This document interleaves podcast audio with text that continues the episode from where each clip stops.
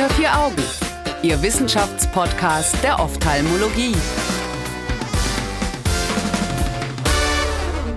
Herzlich willkommen zurück zu Unter vier Augen, dem Ophthalmo-Podcast. Ich freue mich, dass Sie wieder einschalten. Danke auch an Bayer, der diese Produktion unterstützt. Mein Name ist Annika Licht, ich bin frisch gebackene Ärztin und spreche heute wieder mit Herrn Professor Feldgen, der uns netterweise als Chef der Retinologischen Gesellschaft Deutschlands durch ein paar Studien zum Thema retinale Venenverschlüsse führt. Schön, Sie zu hören. Hallo, Wolle, ich freue mich auch. Heute sprechen wir über die Centera-Studie, die 2021 erschienen ist und von Korobelik et al. verfasst wurde. Herr Professor Feldgen, was ist das für eine Studie? Ja, Zenira ist eine Phase 4 äh, Real-World-Studie, wie wir dazu sagen, also eine, eine Studie, die äh, nach Zulassung des Medikaments nochmal äh, schaut, wie das Medikament denn nun wirklich ankommt, wie es wie es denn im klinischen Alltag so eingesetzt wird. Und es war, es war Ziel war die Wirksamkeit und die Sicherheit von intravitreal applizierten Aflibercept ähm, bei Patientinnen und Patienten mit Zentralvenenverschluss zu überprüfen. Das ist eigentlich ein normales Vorgehen, dass man nach einer Zulassung eines Medikaments nochmal so eine Sicherheitsüberprüfung macht, ähm, um nachzuweisen, dass die Studienergebnisse, die in der Phase 3 Studie ähm, dann gewonnen wurden und die dann letztendlich mhm. auch zur Zulassung führen, ähm, dann auch im klinischen Alltag sich niederschlagen, um auch zu belegen, dass man keine Selektion getroffen hat bei der Zulassungsstudie. Ah, okay. Ich wusste gar nicht, also ich hatte gar nicht mal auf dem Schirm, dass es sowas gibt. Aber schön, ja, gut. Wie wurde das denn aufgebaut? Also es ist eine Studie, die eigentlich so ein Treat and Extend Schema mhm. verfolgt hat. Also ein Schema, wo wir, vielleicht darf ich da kurz ganz ausholen. Ja, also natürlich. Also wir hatten auch schon ein paar Mal über Treat and Extend in dem Podcast gesprochen, aber immer genau. schön, das zu reevaluieren. Ja, also Treat and Extend ist, oder diese Schemata, das überfordern ja, oder haben mich am Anfang auch überfordert, aber die, das ist ja jetzt mittlerweile so, so, so unsere Schlagwörter, die, mit denen wir ständig um uns rumschmeißen. Aber für die, die in der Netzhaut nicht so viel unterwegs sind, es gibt im Grunde zwei große äh, Schemata. Das eine ist das ältere, das PRN, das Pro-Renata-Schema, das heißt behandeln bei Bedarf. Mhm. Und ähm, das heißt, wir warten immer auf ein Rezidiv und wenn das Rezidiv dann da ist, dann wird behandelt. Und das ist ein Schema, das aus der Zeit kommt, so haben wir eben angefangen, ähm, hat ja auch uns unglaublich viel Überwindung gekostet, in ein Auge reinzuspritzen. Das hat man ja vorher nicht gemacht. Mhm. Und da hat man gesagt, so, so, wenig wie möglich, weil, ja, weil wir natürlich auch das Risiko einer Endophthalmitis haben, das ja sehr ähm, gering ist, nur mit 1 zu 4000 ungefähr. Ähm, aber trotzdem ist es da und deswegen hat man gesagt am Anfang, mach möglichst wenig ins Auge spritzen. Und das mussten wir lernen in, in wirklich schmerzhaften ähm, Studienergebnissen, dass mhm. wir, oder wir mussten es schmerzhaft lernen mit Studienergebnissen, die wertvoll waren, dass ähm, wir damit nicht gut fahren, weil dieses Rezidiv immer wieder so wie so eine Ziehharmonika dazu führt, dass die Netze unter Spannung ist und mhm. wir einfach Sehen verlieren und verlorenes Sehen holt man nicht mehr so gut ein. Deswegen ist es eigentlich jetzt äh, üblich, dass man ähm, so ein etwas vorauseilendes Schema nimmt, nämlich das Treat and Extend Schema. Das heißt, man, man versucht den Netzhaut immer trocken zu halten, immer flach zu halten, immer ja. makuläre Senke zu haben und spritzt ähm, eigentlich bei jedem Besuch, belohnt die Patientinnen und Patienten aber mit größeren Abständen. Also dass man mhm. um zwei bis vier Wochen äh, das, den, den Abstand erweitert. Das ist so das Schema, was im Augenblick ähm, so vorherrscht, was viele machen, nicht alle machen. Es kommt auch immer auf die persönliche Situation an vor Ort. Wie, also als, als Klinik ist man sehr froh, wenn man so ein Treat and Extend Schema nutzt, aber in, ähm, in, der, in der Praxisumgebung, wo man die Patienten besser kennt, wo man besser Zugriff hat auf die Patienten, kann man auch ein sehr gutes äh, PRN-Schema nach wie vor machen, weil ja. sie sich dann eben schnell melden. Das ist immer die Frage des Umfelds. Mhm. Und in dieser Studie wurde eben das Street Next Extend Schema äh, untersucht. Das heißt, alle Patientinnen und Patienten haben zunächst ähm, drei initiale Spritzen bekommen im Abstand von vier Wochen. Das ist so das, was wir mal sagen, die initiale Therapie, der initiale Block. Und dann wurde eben äh, mit Abständen gearbeitet. Und da gibt es so ein paar Regeln, die in jeder Studie ein bisschen unterschiedlich sind, ähm, ab wann man denn sagt, es ist jetzt noch stabil oder es ist wieder ein Rezidiv da. Und dann äh, darf man entweder den Abstand erweitern oder eben beibehalten oder wieder verkürzen. Das waren so die Optionen. Ähm, ganz wichtig vielleicht auch nochmal zu erwähnen, wir sprechen hier über ein Treat and Extend Schema, was sich nur auf das Makulaedem nach retinalem hm. Venenverschluss bezieht und nicht über grundsätzliches Treat and Extend jetzt, was man auch auf AMD übertragen könnte. Da ist es ja nochmal ein bisschen anders. Ähm, nur damit sich jetzt keine Ideen auftun. ähm, wie beurteilen Sie denn die Nachbeobachtungszeit, die man jetzt hier gewählt hat, von 76 Wochen? Mhm. Also 76 Wochen, so zwischen ein und zwei Jahren ist so das Übliche, was auch eine, was so die, die ähm, Industrie unterstützten Studien ähm, angeben, weil es muss ja irgendwie auch finanzierbar bleiben und ähm, mhm. man kriegt damit schon einen sehr guten Eindruck, wie weit man kommen kann. Die 76 Wochen waren natürlich auch so gewählt, weil oder sehr wahrscheinlich so gewählt, äh, damit man auch eine gewisse Extensionsphase ähm, sehen kann. Wenn man das zu kurz wählt, kann man gar nicht so viel extendieren. Das heißt, man braucht auch einen gewissen, eine gewisse Studiendauer. Ähm, und die meisten Studien bewegen sich so zwischen ein und zwei Jahren. Okay, also das ist so ein bisschen normale Zeit. Genau, genau, genau. Und äh, die Einschlusskriterien waren auch die üblichen, dass man sagt, so als Untergrenze 0,05, äh, 0,063, ist ja ungefähr gleich, als Untergrenzen mhm. als Obergrenze 0,5, also die Grenze zum Lesevisus. Das waren so die Einschlusskriterien. Was mir ganz gut gefällt in der Studie ist, dass äh, auch viel, es waren ja 42 Studienzentren, das ist ja auch wieder enorm. Äh, also eine große ähm, Studie, wo man auch dann so Ausreißer mal verschmerzen kann, wenn jetzt äh, jemand mhm. was Besonderes macht. Und auch in äh, Australien, Kanada, Dänemark, Frankreich, Deutschland, Italien, Spanien, England. Also ähm, australisch-kanadisch-europäische Kooperation. eigentlich eine sehr schöne, gibt, glaube ich, ein ganz gutes Bild, weil man bei dieser Vergleichbarkeit von Studien immer aufpassen muss, wen man jetzt, wer jetzt Studien macht. Also ich habe äh, immer, je nach, je nach Erkrankung zum Beispiel, habe ich Schwierigkeiten mit Daten aus Asien, die einfach nicht immer übertragbar sind auf, auf unsere Augen, weil ähm, die ähm, Menschen in Asien meistens mehr Pigment haben als jetzt hm. Menschen in Norddeutschland mhm. beispielsweise. Da gibt's dann andere, andere Dinge. Das kann man nicht so ganz einfach übertragen. Und diese, mhm. diese Selektion finde ich eigentlich ganz gut. Okay, interessant. Ähm, nach welchen Indikationen wurde dann entschieden, ob man das weiter ausdehnen kann, mhm. dieses äh, Treat and Extend, das Extend quasi. Also das Extend wurde, wurde genehmigt, wenn die Sehschärfe, die mit diesen EDTS-Buchstaben oder der EDTS-Tafeln gemessen wurde, EDTS sind diese studienspezifischen Visus-Tafeln, Genau, da wo immer Diabetes drin vorkommt, aber man die äh, Studie genau, hat nichts genau. mit Diabetes zu tun. Hat in dem Fall nichts mit Diabetes zu tun, aber die Tafel ist geblieben. Mhm. Genau. Ähm, und die äh, fünf Buchstaben ist immer eine Zeile. Und wenn, wenn die Sehveränderungen nicht mehr oder nicht weniger als fünf Buchstaben waren, ähm, dann ähm, konnte extendiert werden, also äh, vor allem nicht, wenn es nicht weniger waren.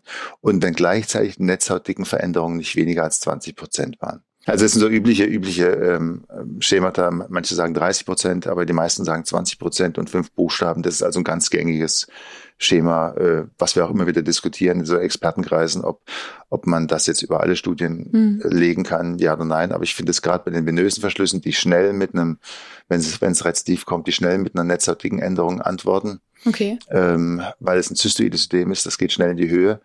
Ähm, das finde ich ganz vernünftig. Okay, ja. Ich hätte jetzt gedacht, so eine Buchstabenzeile ist auch so ein bisschen tagesabhängig. Ist absolut, ist absolut empfindlich und das ist ja das, was, also ist eine psychophysische Funktion, das ist also eine, hm. eine Funktion, die enorm tagesabhängig ist und vor allem je, je, schlechter man sieht, desto größer sind die Schwankungen. Okay. Ähm, das hängt dann wirklich davon ab, wie man geschlafen hat, ob der Blutdruck gut ist und solche Sachen und ähm, die, deswegen muss man da schon sehr vorsichtig sein und wir haben ja immer wieder als Grenze drin die, die 15 Buchstaben mhm. als, ähm, als, als, als signifikante Visusgrenze. Das liegt daran, dass äh, 15 Buchstaben entspricht drei Zeilen und drei Zeilen äh, ist eine Halbierung des Sehwinkels. Also ganz physikalisch. Ähm, und deswegen wurden die 15 Buchstaben mal äh, etabliert. Ja. Ob das so schlau ist, weiß ich auch nicht. Die, alte, die alten Studien, die haben zehn Buchstaben ähm, favorisiert, ja. ähm, bis dann, ja, bis man eine harte Grenze, also es ist schon eine sehr harte Grenze. Es gibt äh, eine schöne Studie allerdings von der AMD aus, aus Köln, von den Kollegen aus der Uniklinik in Köln, die gezeigt haben, dass bei den AMD-Patienten als bei den Patienten mit Makuladegeneration bereits sieben Buchstaben zu einer alltagsrelevanten Veränderung führen. Also die wurden einfach befragt, ab wann ab wann sehen sie besser oder ab wann sehen sie schlechter. Und da war sieben Buchstaben die Grenze. Also ähm, 15 Buchstaben ist wahrscheinlich ein bisschen eine sehr ehrgeizige Grenze. Okay, ja, spannend. Also da kommt ja vielleicht noch irgendwie Forschung nach, kann man sich ja auch nochmal drüber unterhalten. ähm, was wäre denn jetzt so theoretisch, wenn jemand ein Visus über 0,5 hätte, aber trotzdem Makulaödem? Hm. Also beim zum Venenverschluss gibt es dazu keine guten Daten. Ähm, ich würde sagen, oder ich sage, dass wenn man sonst keinen Grund hat, irgendwas zu verändern. Also wir haben ja durchaus mal Leute, die haben einen hohen Blutdruck. Mhm. Dann kann man den auch erstmal einstellen, muss nicht gleich spritzen. Aber ähm, eigentlich sitzt die Spritze beim, beim Verschlusspatienten sehr locker. Mhm. Also die haben ein hohes Risiko, in eine Injektionsbehandlung reinzulaufen.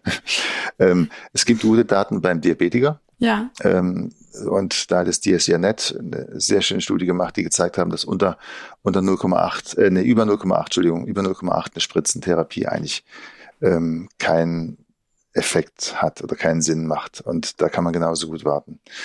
Ähm, das gibt's bei den Verschlusspatienten nicht. Verschlusspatienten sind auch andere, ist eine andere Dynamik, weil man, ähm, man hat ein relativ akutes Ereignis. Hm. Die meisten merken es ja innerhalb von zwei, von zwei bis ja, spätestens vier Wochen, dass irgendwas komisch ist. Und ähm, die haben einen akuten Krankheitsbeginn und da ist Warten dann immer schwer zu rechtfertigen. Ja, interessanterweise haben wir tatsächlich schon über die Studie gesprochen, die Sie gerade ähm, erwähnt haben. Ähm, falls Sie, liebe ZuhörerInnen, das äh, nachlesen möchten, wir tun Ihnen die Studie unten in die Shownotes rein. Also da können Sie nochmal Ihrem Interesse freien Lauf lassen. Ähm, gehen wir mal weiter im Text. Wir haben, glaube ich, fast vergessen, über die Ergebnisse der Studie zu reden, beim dem ganzen Wühlen in den Hintergründen. Was kam denn raus? Es kam raus, äh, eigentlich sehr schöne Ergebnisse und das ist auch das, was mich an diesem Venenverschluss immer wieder fasziniert. Es ist ja die Erkrankung, die am allermeisten von dieser Injektionstherapie äh, profitiert. Ja. Also das, glaube ich, muss man allen Betroffenen auf den Weg geben, wenn die kommen, die haben, die haben ein akutes Verlusterleben, mhm. was die Sehschärfe angeht und die sagen, eigentlich gratuliere ich dann immer, weil ich sage, sie haben jetzt zwar ein bisschen Pech, aber sie haben auch großes Glück, weil es gibt nämlich eine Therapie dafür. Und ah, 66 Prozent hatten mehr als diese 15 Buchstaben, 66 Prozent hatten mehr als 15 Buchstaben. Da gucken die ähm, Fachspezialisten, die Diabetes und AMD machen, natürlich neidvoll zu uns. ähm, und es konnte auch ein ordentliches, ordentliches Intervall erreicht werden. 45 Prozent hatten ähm, mehr als acht Wochen und das mittlere Schön. Intervall, was, was zwischen zwei Spritzen lag, war 7,6 Wochen, was richtig viel ist. Also okay. Ah, ähm, das heißt, das, damit kann man natürlich die Leute auch motivieren. Ähm, wenn man die Zahlen anguckt, die ist von 244 eingeschlossen, ähm, dann haben 262 das Screening abgeschlossen und 150 haben die Studie abgeschlossen, was für eine Phase 4 ganz gut ist. Ähm, auch da hieß es also, ist für mich eine, eine, hohe Patiententreue oder Behandlungstreue. Das heißt, die haben das auch gemerkt und ähm, äh, die Betroffenen und, und, und, und waren dann auch bereit, dann wieder zu kommen über diese 76 Wochen. Also ein gutes Ergebnis. Glauben Sie, dass das Ergebnis jetzt die aktuellen oder hat das Ergebnis die aktuellen Empfehlungen der Retinologischen Gesellschaft äh, beeinflusst?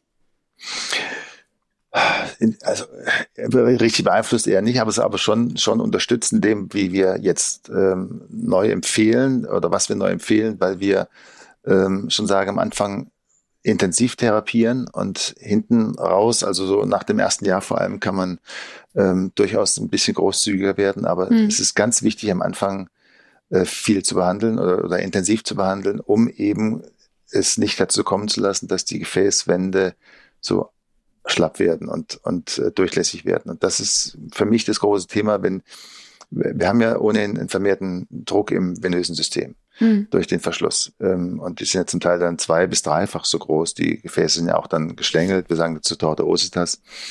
Und das ist natürlich für eine, für eine Gefäßwand ein riesen Stressfaktor. Und mhm. äh, wenn man es schaffen kann, die Gefäßwände bis zu unterstützen, dass sie eben ähm, kein Wasser verlieren, keine Flüssigkeit verlieren, eben nicht in der Leckage enden, ähm, dann hat man für die Gefäßwände sehr viel getan. Das ist mit so einer intensiven Therapie gerade am Anfang, glaube ich, ganz gut zu machen.